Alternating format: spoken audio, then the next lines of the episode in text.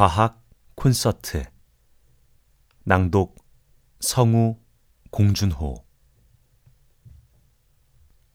제1악장 매우 빠르고 경쾌하게 웃음의 사회학 토크쇼 방청객들은 왜 모두 여자일까? 1962년 동아프리카 탄자니아에서 매우 이상한 사건이 발생했다. 기숙학교에 다니던 12살에서 18살의 여학생들이 전염병에 걸린 것이다. 아프리카에서 전염병 발병은 그다지 새로울 것도 없지만 이번엔 달랐다. 이 병의 증세는 웃음을 참을 수 없다는 것. 한 번 터지기 시작한 웃음은 짧게는 몇 분에서 길게는 몇 시간 동안 그칠 줄 몰랐고 아무리 애를 써도 이 웃음을 막을 순 없었다. 더욱 황당무계한 것은 이 병적 웃음이 옆 사람들에게까지 전염된다는 사실이었다. 그해 1월 30일 3명의 여학생에게서 처음 시작된 이 병은 순식간에 98명의 여학생들을 걷잡을 수 없는 웃음바다로 몰아넣었고 증세는 더욱 심각해져 두 달 반 만에 학교 문을 닫아야만 하는 사태에 이르게 됐다. 집으로 돌아간 학생들은 본의 아니게 자신들이 사는 마을에 이 전염병을 퍼뜨리는 역할을 하게 됐고 중앙아프리카에 있는 학교의 학생들까지 이 병에 걸리게 되어 그 후 2년 반 동안 무려 천여 명의 사람들이 웃음을 참지 못하는 병을 앓게 됐다고 했다. 증세는 무려 6개월 동안 지속되는 경우도 있었다. 이 믿을 수 없는 사건의 원인은 과연 무엇이었을까? 물론 아직 밝혀진 바는 없다. 그러나 신경과학자들은 이 사건이 웃음도 전염된다는 우리의 일상적인 경험과 어떤 관련이 있을 것으로 보고 있다. 우리는 일상적인 대화에서 종종 다른 사람이 웃으면 나도 따라 웃게 되는 것을 경험한다. TV 시트콤에서 재미있을 만한 장면에 녹음된 웃음소리를 삽입하는 것도 이를 통해 시청자들의 웃음을 유도하기 위해서다. 녹음된 웃음소리를 최초로 사용한 시트콤은 1950년 9월 9일 저녁 7시에 방송됐던 행크 메쿤 쇼로 알려져 있다. 그 전까지 시트콤은 주로 방청객 앞에서 생방송으로 진행됐기 때문에 자연스럽게 웃음도 터져 나오고 간간히 박수갈채를 받기도 했는데 이 시트콤의 경우 방청객 없이 녹화로 진행하게 되자 분위기가 썰렁할까봐 녹음된 웃음소리를 사용하게 됐다고 한다. 어떤 신경과학자들은 타인이 웃으면 따라 웃게 되는 것은 우리의 뇌에 웃음소리에만 반응하는 웃음 감지 영역이 있기 때문이라고 주장한다. 그들은 청각 신호를 담당하는 뇌 영역 어딘가에 이러한 부분이 있을 것으로 추정하면서 다른 사람이 하품할 때 덩달아 하품하게 되는 것도 시각 영역 어딘가에 하품하는 모습에만 반응하는 뇌 영역이 존재하기 때문이라고 주장한다. 그들의 가설에 따르면 다른 사람의 웃음소리를 들으면 나의 웃음 감지 영역이 흥분하게 되고 이 신호는 웃음 발생 영역으로 전달돼 결국 나 역시 웃게 된다는 것이다. 아직은 믿거나 말거나지만 말이다. 아닌 게 아니라 실제로 1998년 2월 인간의 웃음을 유발하는 뇌의 영역이 존재한다는 연구 결과가 네이처에 발표돼 화제가 됐다. AK라 불리는 16살 소녀는 간질 수술을 받기 위해 미국 캘리포니아 주립대학 병원에 입원했다. 이착 프리드 박사와 그의 동료 신경외과 의사들은 간질 발작을 일으키는 부위를 찾기 위해 AK의 두개골을 연 후 대뇌 피질에 전극을 부착해 미약한 전기 자극을 가했다. 흥미롭게도 89개의 전극 중 뇌의 왼쪽 앞부분인 좌전두엽에 있는 대뇌이랑에 위치한 전극에 전류를 흐르게 하자 AK가 갑자기 웃기 시작했다. 전극을 삽입한 채 두개골을 봉합한 뒤 전기 자극 실험은 계속됐다. 그녀는 그 부분을 자극할 때마다 웃음을 참지 못했다. 이착 프리드 박사와 그 동료들은 이 연구 결과를 네이처에 발표하면서 아마도 그들이 AK의 웃음을 유발하는 신경회로에 전기 자극을 가한 것 같다고 추측했다. 재미있는 것은 전기 자극을 가할 때마다 웃는 그녀에게 왜 웃냐고 물으면 뭔가 재밌는 생각이 떠올랐다고 대답하는데 구체적으로 말해달라고 하면 그제야 재밌는 생각을 만들어내곤 했다. 전기 자극을 줄 때마다 재미있는 생각의 내용은 매번 달랐지만 실제로 그녀가 그 생각 때문에 웃은 것은 아니었다. 사람들은 보통 재밌는 생각이 떠오르면 웃지만 그녀는 웃고 나서 재미있는 생각을 만들어내는 것이었다. 로체스터 의대 신경방사선과 딘 시바타 교수 연구팀은 2000년 11월 시카고에서 열린 미국 방사선 협회 연례 학회에서 기능형 핵자기 공명 영상을 이용해 뇌의 어떤 부분이 웃음에 관여하는지 촬영했다고 발표했다.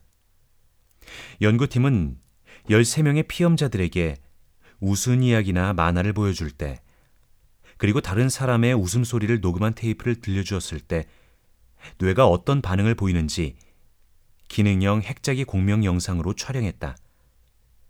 그 결과, 웃을 때 오른쪽 이마 뒤쪽에 있는 뇌의 전두엽 하단이 활발하게 활동한다는 사실을 알아냈다. 실제로 뇌출혈 등으로 이 영역이 손상된 사람들은 유머를 이해하고 웃는 능력을 잃어버렸다고 한다. 그들이 발견한 웃음 유발 중추는 이착 프리드 박사의 연구 결과와도 일맥상통하는 내용이었다. 그들의 연구 결과에서 공통적으로 웃음 유발 영역으로 지목된 전두엽은 사회적 행동이나 감정적 판단, 의사소통 등을 관장하는 영역으로서 고등동물일수록 발달한 영역이다. 시바타 박사에 따르면 우울증 환자들은 전두엽 하단이 정상적으로 반응하지 않는다고 한다. 미국 캘리포니아 의대 폴 레크먼 박사는 입꼬리를 위로 올리고 억지로라도 웃는 신용을 하면 기분이 좋아질 수 있다는 것을 실험적으로 보였다. 그가 주장한 대로라면 인위적으로 특정한 감정을 만들어내면 몸도 거기에 따른 생리적 변화를 보인다는 것이다. 일례로 슬픈 역할을 오랫동안 맡은 배우는 실제로도 우울증에 걸릴 위험이 높다고 한다. 세상에서 가장 심하게 고통받는 동물이 웃음을 발명했다고 말한 니체의 말처럼 인간은 행복해서 웃는 것이 아니라 웃기 때문에 행복한 것이었다. 위에서 본 바와 같이 웃음을 생리학적인 관점에서 연구하는 이른바 웃음 생리학은 위에서 본 바와 같이 웃음을 생리학적인 관점에서 연구하는 이른바 웃음 생리학은 웃음을 유머나 간지럼 혹은 재미있는 상황이나 행동에 대해 인간이 보이는 즉각적이고 생리적인 반응으로 간주한다. 그러나 그것이 웃음의 모든 것을 설명해 주진 못한다. 실제로 우리가 일주일 동안 우는 횟수를 조사해 보면 그 중에서 유머나 재밌는 상황 때문에 웃음이 터지는 경우는 10에서 20%밖에 안 되기 때문이다. 메릴랜드 주립대학교 심리학과 및 신경과학과 로버트 프로빈 교수는 최근 웃음, 그에 관한 과학적 탐구라는 책을 출간해 학계뿐 아니라 대중들에게까지 커다란 주목을 받았다. 이 책은 지금까지 나온 웃음에 관한 책 중에서 가장 광범위한 주제들을 다루고 있으면서도 체계적이고 과학적인 접근이 돋보이는 책으로 평가받고 있다. 로버트 프로빈 교수는 이 책에서 웃음은 그저 유머에 대한 생리적인 반응이 아니라 인간관계를 돈독하게 해주는 사회적 신호 중 하나라고 주장하고 있다. 그가 이렇게 주장하는 데에는 몇 가지 근거가 있다. 그는 메릴랜드 주립대학교 학교 광장과 근처 거리에서 웃고 떠드는 사람들 1200명의 대화 내용을 분석해 몇 가지 흥미로운 사실을 발견했다. 사람들이 대화 도중 웃는 상황 중에서 농담이나 재밌는 이야기 때문에 웃는 경우는 10에서 20%에 불과하며 대부분 그동안 어디 있었니? 혹은 만나서 반가워요 같은 일상적인 대화를 나눌 때 가장 많이 웃는다고 한다. 또 가장 큰 웃음이 터진 대화들을 분석해봐도 그다지 포복절대한 내용은 아니었다고 한다. 게다가 농담을 듣는 사람보다 농담을 하는 사람이 1.5배 이상 더 웃는다는 것도 발견했다. 결국 대화 상대에게 친밀감이나 호감을 느끼기 때문에 대화를 나누는 것 자체가 즐거워 웃는 것이지 농담을 주고받아야만 웃음이 터지는 건 아니라는 얘기다. 그는 자신이 가르치는 심리학과 학생들에게도 흥미로운 실험을 했다. 재미있는 TV 프로그램이나 코미디 영화를 혼자 볼 때와 여럿이서 함께 볼 때 웃음의 빈도가 어떻게 달라지는지 알아보았다. 놀랍게도 혼자 있을 때보다 여럿이 함께 영화를 볼 때 무려 30배나 더 많은 웃음이 터져나왔다. 혼자 있을 때는 재밌는 장면에서 그저 미소를 짓는 경우가 많았으며 무의식 중에 크게 웃다가도 이 웃음을 들려줄 사람이 주변에 없다는 것을 인식하고 나면 이내 웃음이 입가에서 사라진다는 것이다.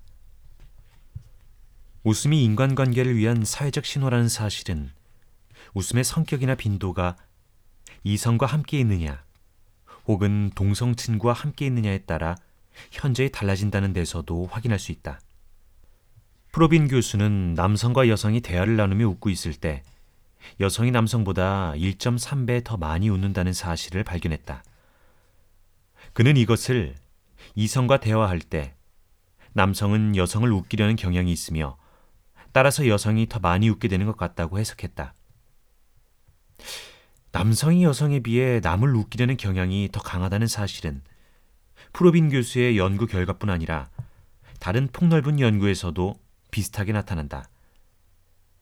중고등학교 수업 시간 때 아이들을 웃기거나 익살맞은 행동을 하는 학생은 주로 남학생이며 남자 코미디언이 여자 코미디언보다 훨씬 많다는 것도 이러한 경향의 간접적인 증거가 된다. 또 남성들은 유머 감각이 있는 여자보다는 잘 웃는 여자 혹은 웃을 때 예쁜 여자를 이상형으로 자주 꼽는 반면 여성들은 유머 감각이 있는 남자를 선호한다는 것도 이것으로 설명할 수 있다. 프로빈 교수는 볼티모어 선을 비롯한 8개 신문에 실린 3,745개의 애인 구함 광고를 분석해 보았다. 그 결과 여성들의 62%가 유머 감각이 있는 남자를 찾는다는 코멘트를 적어 넣었으며 남성들은 자신이 유머 감각이 있다고 소개하는 경우가 많았다고 기술하고 있다. 칼 그레머 박사와 그 동료들은 독일의 성인 남녀에게 미팅을 시켜준 다음 그들의 대화를 분석했는데 미팅에서 여성들은 마음에 든다고 표시한 남자 앞에서 더 많이 웃었으며 남성들은 자기가 한 이야기에 더 많이 웃어준 여성을 선호하는 경향이 있었다고 기술한 바 있다. 벤더빌트 대학교 심리학과 조엔 바코로프스키 교수는 얼마 전 흥미로운 실험으로 화제를 낳았다. 조엔과 코넬 대학에서 연구하는 그녀의 동료들은 남성과 여성이 웃음에 대해 어떻게 반응하며 웃음을 어떻게 이용하는지를 알아보기 위해 재미있는 실험을 했다. 우선 조엔은 남녀 피험자에게 다양한 웃음소리를 들려준 뒤 호감도를 조사했다. 조용하고 가벼운 웃음소리에서부터 발을 구르고 뒤로 넘어가는 박장대소까지 다양한 웃음소리를 들려준 후, 이 중에서 사귀고 싶은 사람의 웃음소리는 어떤 스타일이냐고 물었다. 그 결과, 노래를 하는 듯한 높은 톤의 여성 웃음소리는 모든 사람에게 큰 호감을 주었으며, 코를 킁킁거리면서 웃는 폭소나 소리가 넘어갈 정도의 큰 웃음은 남녀 누구에게도 매력적이지 않았다. 웃음소리가 그 사람에 대한 호감도에 영향을 미친다는 사실은 사람들이 자신도 모르는 사이에 웃음소리를 통해 자신에 대한 호감도를 높이려고 노력할 수 있음을 시사한다. 웃음이 남녀 인간관계에 어떤 영향을 미치는지 좀 더 자세히 알아보기 위해 조회는 이성이나 동성 친구 혹은 낯선 사람과 한 방에 들어가게 한 다음 로맨틱 코미디 해리가 샐리를 만났을 때 클라이맥스라고 할 수 있는 멕 라이언이 레스토랑에서 거짓으로 오르가즘을 흉내내는 장면을 보여주었다. 과연 그들은 어떻게 웃었을까? 영화 장면을 본 사람들은 모두 크게 웃었지만 누구와 함께 들어갔느냐에 따라 웃는 방식은 많이 달랐다. 여자들은 같은 여자와 함께 영화를 볼 때보다 남자와 함께 볼 때 더 많이 웃었다. 재미있는 것은 여성들은 전혀 알지 못하는 남성과 함께 영화를 볼 때 더 크게 웃는다는 것이었다. 반면 혼자 영화를 보거나 여자들과 영화를 볼 때는 웃음소리가 점점 잦아들더라는 것이 조앤의 관찰 결과다. 남자들은 여자들과 많이 달랐다. 남자들은 남자 동료들과 함께 있을 때 가장 크게 웃었으며 여성과 함께 있거나 낯선 사람과 있을 때 웃음소리가 더 작았다. 조앤과 그녀의 동료들은 이러한 결과를 어떻게 해석했을까? 그들은 웃음소리가 사회적 신호이며 남자와 여자가 인간관계를 대하는 방식이 다르듯 웃음을 이용하는 방식 또한 다르다고 설명했다. 남자들은 크게 웃거나 소리치는 모습이 그다지 매력적으로 보이지 않기 때문에 여자들 앞에서 자제하지만 남자들 사이에선 커다란 웃음이 서로의 결속력을 강화시켜주기 때문에 남자 동료들과 있을 때는 크게 웃는다. 웃음은 상대방에 대한 호감을 나타내면서 미소와는 달리 억지로 만들 수 없기 때문에 상대방으로 하여금 편안함과 함께 동지애를 유발할 수 있다고 한다. 반면 여자들은 자신의 웃음이 낯선 사람이나 남성과 함께 있을 때 방언의 감도는 어색함이나 긴장감을 깨줄 수 있다는 것을 잘 알고 있다. 그래서 그들은 남자와 함께 있을 때, 특히 낯선 사람과 함께 있을 때 더 크게 웃는다. 다시 말해, 이런 상황에서 여성의 웃음은 타인에 대한 배려인 것이다. 여기서 한 발짝 더 나아가 조에는 남자와 여자가 이런 방식으로 웃음을 이용하게 된 것을 진화론적 관점에서 설명했다. 사냥이나 농사를 위해 공동체 생활을 해야만 했던 남자에겐 사회적 유대가 굉장히 중요한 것이 되었고, 그래서 동료 간 결속력을 강화하기 위해 친구들과 함께 있을 때 무의식적으로 크게 웃는다는 것이다. 여성들은 육체적으로나 성적으로 위협이 될 수 있는 낯선 남성에게 긍정적인 감정을 심어주기 위한 무의식적인 반응을 보이도록 진화했다는 해석이다. 그러나 이러한 설명은 증명하기도 어려울 뿐더러 정치적으로도 그리 올바른 내용은 아니니 더 이상 자세히 다루지는 않겠다. 그렇다면 아직 답하지 않은 이 글의 제목이 던지는 질문으로 돌아가 보자. 토크쇼의 방청객들은 왜 모두 여자일까? 토크쇼에서 방청객이 하는 일은 시트콤의 녹음된 웃음소리처럼 초대 손님이 어설픈 농담을 하거나 썰렁한 개그를 할 때에도 웃어주는 일이다. 그들은 PD나 FD의 수신호에 맞춰 웃음과 박수, 때로는 비명과 야유를 적재적소에 내질러야 하는 임무를 부여받았다. 물론 그들은 그 대가로 약간의 돈을 받는다.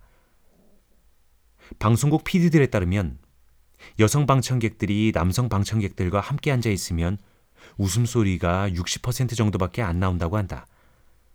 그래서 토크쇼 방청객석을 모두 여성들로 채운다고 한다. 조연의 연구대로 여성들의 웃음은 어색한 분위기를 바꿔주고 초대 손님의 긴장을 완화시켜주는 역할을 한다는 측면에서는 일리가 있는 얘기다. 그러나 여성 방청객이 남성 방청객들과 함께 있으면 웃음소리가 작아진다고? 그것도 낯선 남자들과 함께인데도? 그건 기존의 연구 결과와 크게 다르지 않은가? 도대체 왜 그럴까? 그것은 방청객들의 웃음이 자연스런 진짜 웃음이 아니라 맥라이언의 오르가즘처럼 가짜 웃음이기 때문이다. 60%밖에 안 나온다는 바로 그 웃음소리가 사실은 진짜 웃음소리이며 그 웃음소리는 어쩌면 평소 그들이 집에서 웃을 때보다 더 큰 소리일지도 모른다. 그러나 PD나 FD들은 이에 만족하지 않고 더 큰 웃음을 얻기 위해 그들에게서 나머지 40%의 웃음소리를 돈 주고 산다. 방청객들의 웃음소리는 신호에 따라 터지고 대가가 지불되는 사회적 약속이라는 점에서 진짜 사회적 신호다.